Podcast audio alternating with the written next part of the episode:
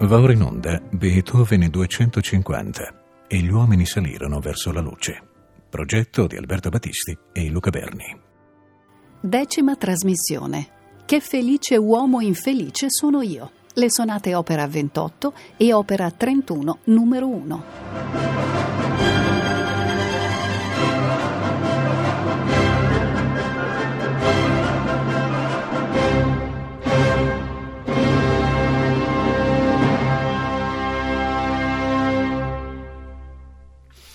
Il 1802, come abbiamo già ricordato nella puntata precedente, è l'anno in cui Beethoven pubblica ben cinque sonate per pianoforte, mentre nel frattempo è impegnato nella composizione di altre tre che saranno pubblicate, queste con un uh, iter editoriale piuttosto complicato, l'anno successivo.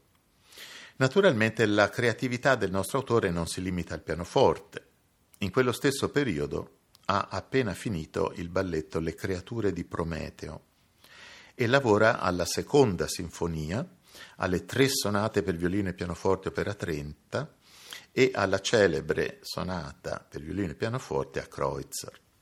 Un periodo dunque di grande attività che comprende anche un'attività uh, di pianista di successo uh, che lo vede interprete fra l'altro del suo concerto in Do minore ma già adesso si manifesta evidente il grande problema che si affaccia a turbare il dispiegamento così prorompente del suo talento e della sua missione artistica. Il peggiore che possa colpire un musicista, la sordità. Già nell'estate del 1801 così scriveva in una lettera all'amico Franz Gerhard Wegeler. Ci sono momenti in cui desidero ardentemente essere con voi. Ma voglio dirvi che mi rivedrete solo quando sarò veramente grande. Adesso le mie composizioni mi rendono molto e posso dire di avere più ordinazioni di quante io possa eseguirne. Inoltre per ogni composizione posso contare su sei o sette editori. Con me non discutono più. Pagano tutto quello che chiedo. Come vedi, mi trovo in una situazione assai piacevole. Per esempio, vedo un amico in difficoltà e la mia borsa non mi permette di aiutarlo subito. Ebbene, non ho che da mettermi a tavolino. In poco tempo l'amico è aiutato. Ma solo un demone, la mia cattiva salute, mi ha messo il bastone fra le ruote. Da tre anni il mio dito è diventato sempre più debole. A te posso dirlo. Conduco una misera vita da due anni evito quasi ogni compagnia, perché non mi è possibile dire alla gente sono sordo. Se mi dedicassi ad altra professione potrebbe ancora passare. Ma per la mia è una condizione spaventosa. Ma niente sembra trasparire di tutto ciò nella sua musica. Tanto che, ad esempio, a proposito della luminosa, serena seconda sinfonia, si è parlato di una eroica menzogna. E così è anche per le composizioni pianistiche nate in questi anni cruciali. La quinta e ultima delle sonate pubblicate nel 1802 è l'opera 28, comunemente nota come pastorale. È con questa sonata numero 15 in Re maggiore che si assiste a un ritorno fiducioso verso la forma sonata dopo la crisi rappresentata dall'opera 26 e ancor più dalle due dell'opera 27. Ma insieme a questa rinnovata fiducia troviamo anche in un certo senso il ritorno all'elemento caratteristico eh, che era già presente nell'opera 26 con la marcia funebre. A differenza della sinfonia, che porta effettivamente questo epiteto, la sesta sinfonia, il titolo pastorale non figura né nel manoscritto né nella prima edizione viennese della sonata, ma solo pochi anni dopo in un'edizione inglese. Se anche non fu Beethoven a indicare questo sottotitolo, non risulta che mai egli lo smentì e di fatto eh, la sostanza della musica eh, lo conferma. Questo è infatti il carattere del primo movimento, che è aperto da un tema dalla linea eh, morbidamente discendente sull'accompagnamento di un pedale di tonica, addirittura un re ripetuto 74 volte. E ancor più lo è quello del rondò conclusivo, con quel suo andamento quasi di cornamusa su un analogo pedale di tonica. Nell'allegro iniziale, rinunciando in questo caso alla concezione drammatica dei principi opposti, ogni contrasto sembra evitato accuratamente e tutto il brano si muove in un clima di calma, di serenità. Fa eccezione solo lo sviluppo, che è scritto in stile contrappuntistico e che è l'unico momento dove troviamo invece un'atmosfera eh, più tesa, quasi drammatica. E altrettanto si può dire per l'ultimo movimento, allegro ma non troppo, un rondò sonata che ricalca appunto il movimento iniziale sia nella somiglianza del carattere espressivo dei due temi principali che nello sviluppo, dove ritroviamo anche qui il ricorso a una scrittura di stile contrappuntistico e anche un carattere più energico, più, più incisivo.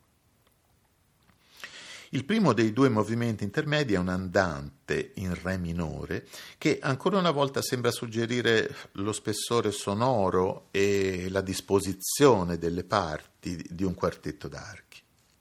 E ciò soprattutto per quell'accompagnamento staccato della mano sinistra quasi a imitare il pizzicato di violoncello ma anche per la parte centrale, in tonalità maggiore, dove si può immaginare la voce del primo violino contrapposta ai decisi accordi degli altri strumenti a arco.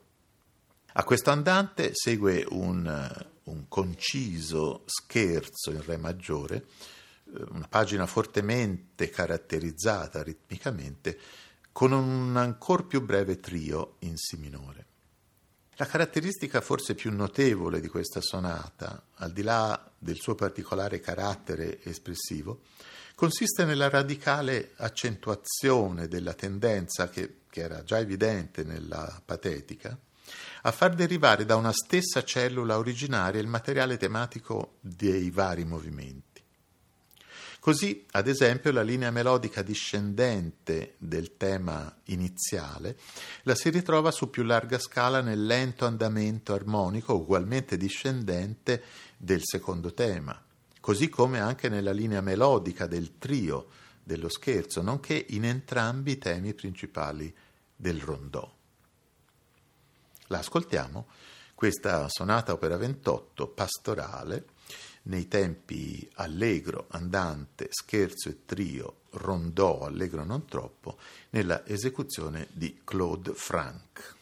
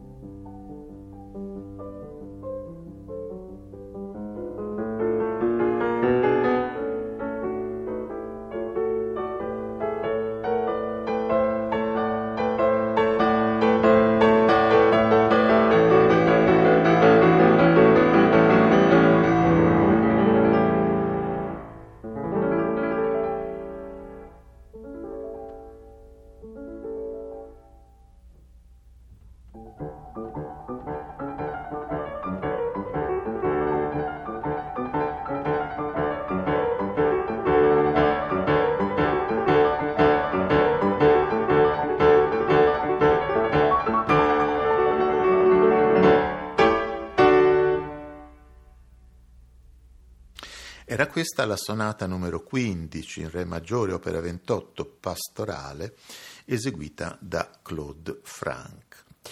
E a questo punto, giunti più o meno nel mezzo del cammin delle 32 sonate, obbedendo alla successione cronologica e prima di continuare nella serie delle sonate con le tre dell'opera 31, occorre aprire una parentesi e parlare di quello che forse è il documento biografico più importante, eh, più usato e forse abusato da esegeti e eh, biografi, cioè il cosiddetto testamento di Heiligenstadt. Il contesto è questo. Uh, Beethoven vede aggravarsi la sua sordità e si affida alle cure mediche. Per inciso, alcune di queste saranno assurde, crudeli, quanto inutili. Un illustre medico, Johann Schmidt, gli consiglia più semplicemente un periodo di riposo. Così Beethoven si reca nel maggio 1802 in un tranquillo sobborgo campestre alle porte della città, appunto Heiligenstadt, dove avrebbe passato l'estate. Un rimedio, se non altro, non inutilmente doloroso. Qui lavora alla seconda sinfonia e alle sonate per pianoforte opera 31, a quelle per violino e pianoforte opera 30 e alle variazioni per pianoforte opera 34 e 35. Ma all'inizio di ottobre, in un momento di disperazione, Beethoven scrive una sorta di lettera testamento, indirizzata ma mai consegnata ai suoi fratelli Johann e Karl e destinata invece a restare nel doppio fondo di un cassetto insieme ad un altro celebre documento biografico, cioè le lettere alla Unsterbliche Geliebte, alla, alla immortale amata. Ecco alcuni passi, i più salienti, del testamento di Heiligenstadt. O voi uomini che mi considerate, o mi dite, astioso, testardo o misantropo, quanto siete ingiusti verso di me. Voi non conoscete la ragione segreta che mi fa apparire così ai vostri occhi. Sin dall'infanzia il mio cuore e il mio animo furono inclini al tenero sentimento della benevolenza. Io mi sono sentito sempre pronto a compiere grandi azioni. Considerate però che negli ultimi sei anni sono stato tormentato da un male insanabile, peggiorato da medici incapaci Nato con un temperamento vivace e ardente, sensibile anche ai divertimenti della vita sociale, dovetti ritirarmi presto in me stesso e passare la vita in solitudine. Ah, come potevo ammettere un'infermità proprio in quel senso che in me dovrebbe essere, ed era, in grado più perfetto che negli altri. Mi sono trovato sull'orlo della disperazione e poco è mancato che io non ponessi fine ai miei giorni. Fu soltanto la mia arte a trattenermi. Mi pareva impossibile abbandonare il mondo prima di aver espresso tutto ciò che sentivo di avere dentro di me. Tu, essere divino, tu vedi nel mio intimo. Sai che vi ardono amore per il prossimo e desiderio di fare il bene. Oh uomini, miei compagni, se un giorno leggerete queste parole sappiate che mi avete fatto torto. E l'infelice si conforti di trovare in me uno suo simile, che nonostante la natura gli sia stata avversa, ha non di meno fatto tutto ciò che era in suo potere per essere accolto nel novero degli artisti e degli uomini degni. Il mio augurio è che per voi la vita sia migliore e più libera di quanto lo fu la mia. Raccomandate ai vostri figli la virtù. Essa sola può far felici, non il denaro. Parlo per esperienza. È la virtù che mi ha sollevato dalla miseria. Devo ad essa e alla mia arte se non ho finito i miei giorni col suicidio. Così sia. Mi affretto con gioia all'incontro con la morte. Giungi pure quando vuoi. Ti verrò coraggiosamente incontro. Addio. E non dimenticatemi del tutto quando sarò morto. Merito il vostro ricordo. Si tratta di un documento indubbiamente toccante, eh, sincero, nonostante un certo compiacimento letterario che trapela qua e là. Certamente di grande impatto emotivo, un documento dal quale si capisce l'intensità della sua sofferenza, come anche l'orgogliosa consapevolezza della sua statura di artista e di quella sorta di missione che Beethoven ebbe molto forte nei confronti di se stesso prima ancora che del suo prossimo. Ma si tratta anche di un documento che più di altri ha alimentato l'immagine eh, romanticizzata del genio mal compreso e sofferente, dell'eroe sempre e comunque in lotta col destino. E che solleva quindi un grande problema di metodo a studiosi e interpreti, quello cioè della relazione tra opera artistica e vicenda biografica. Dopo la perdurante visione ottocentesca, una visione univoca, ha messo le cose in chiaro un grande musicologo quale Karl Dahlhaus, il quale scrive, fra l'altro, il fatto biografico appurato non serve di regola ad altro che a completare una narrazione biografica che corre parallela all'interpretazione dell'opera, senza incidere su questa in modo decisivo. La esattezza scientifica del campo storico-biografico da un lato e quella dell'analisi musicale dall'altro porta ad una separazione dei due campi pressoché ineliminabile. Il fatto di raccontare la biografia di un compositore per farne capire l'opera cessa di essere ovvio.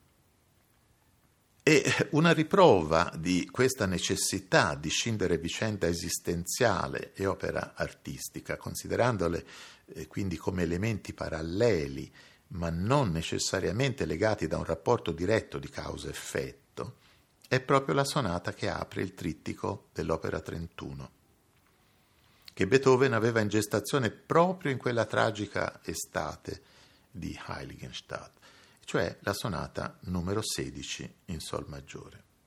Secondo Alfred Brendel, un grande interprete beethoveniano, ma anche un acutissimo critico di cose musicali, in questa sonata troviamo uno dei più espliciti esempi di umorismo musicale.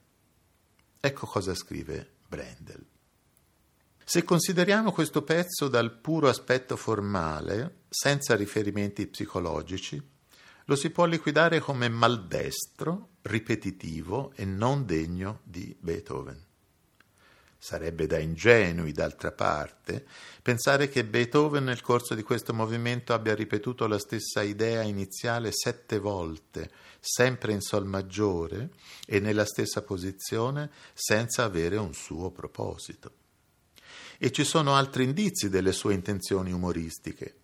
Le due mani sembrano incapaci di suonare insieme. Lo staccato cortissimo, una certa bizzarra regolarità di brevi spazi di suono interrotti da ampie pause.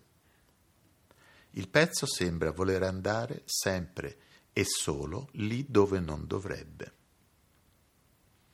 Questo dice Brendel a proposito del primo movimento, allegro vivace, mentre nel successivo, un ampio adagio cantabile, l'intenzione umoristica continua, secondo Brendel, il quale vi vede, parole sue, una parodia del Beethoven giovanile come potrebbe essere fatta da Rossini, il quale quando questa sonata veniva scritta aveva dieci anni. Su cosa ironizza Beethoven in questa pagina, continua Brendel? Sul suo stesso stile dei primi rondò? Sugli abbellimenti di coloratura? Sul comportamento di una prima donna sul palcoscenico? E conclude. Il fatto stesso che questa fosse l'unica sonata di Beethoven non apprezzata da Stravinsky è già di per sé ironico. La sonata opera 31 numero 1 è in soli tre movimenti, quindi, priva del breve intermezzo di un minuetto o di uno scherzo, dal tempo lento si passa direttamente al rondò finale, allegretto, che è una pagina ancora dal carattere scherzoso e leggero il cui tema è variato nel corso delle successive riprese secondo eh, procedimenti ornamentali abbastanza tradizionali. L'incedele regolare, fluente del discorso, tuttavia, è inaspettatamente interrotto verso la fine eh, da una coda, un carattere di improvvisazione, un carattere teatrale, che richiama un po' l'incedere volutamente frammentario del rondò che abbiamo visto nella sonata opera 10, numero 3. E passando all'ascolto, dopo quanto detto, l'interprete scelto per la sonata opera 31, numero 1, non può che essere Alfred Brendel. I tempi, come abbiamo visto, sono allegro vivace, adagio grazioso, rondò allegretto.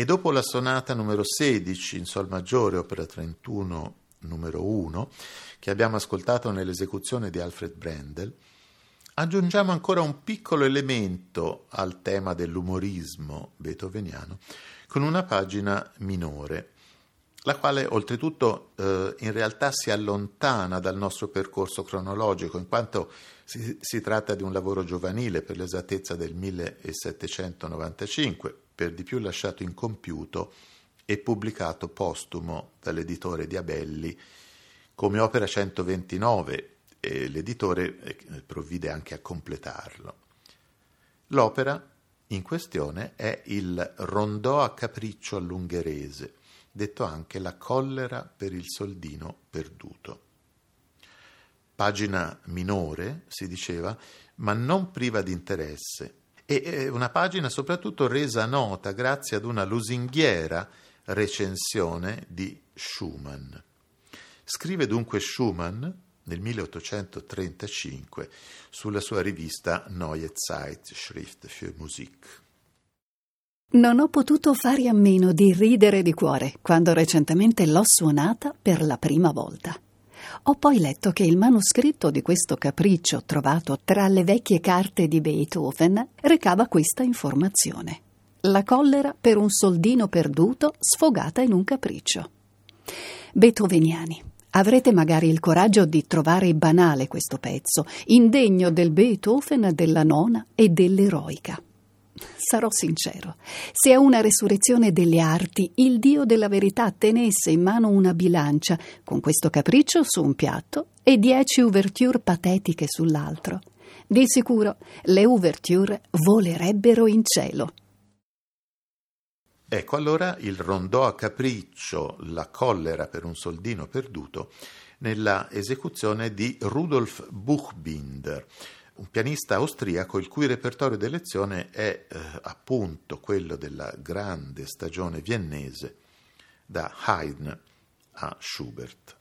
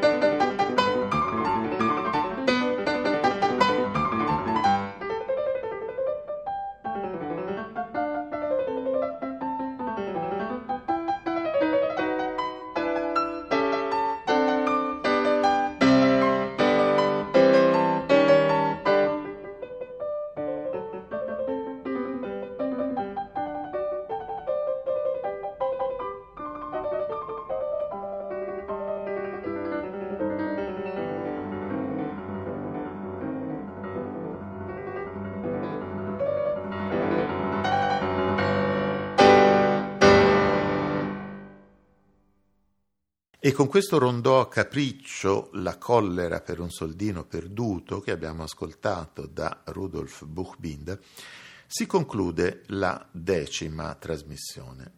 Non parleremo più di umorismo in Beethoven per un po', ma sempre seguendo Brendel, questo tema tornerà fuori, per molti credo inaspettatamente, a proposito di un grande capolavoro degli ultimi anni, anzi l'ultima grande composizione pianistica di Beethoven. Nella prossima trasmissione continueremo invece con le ultime due sonate dell'opera 31.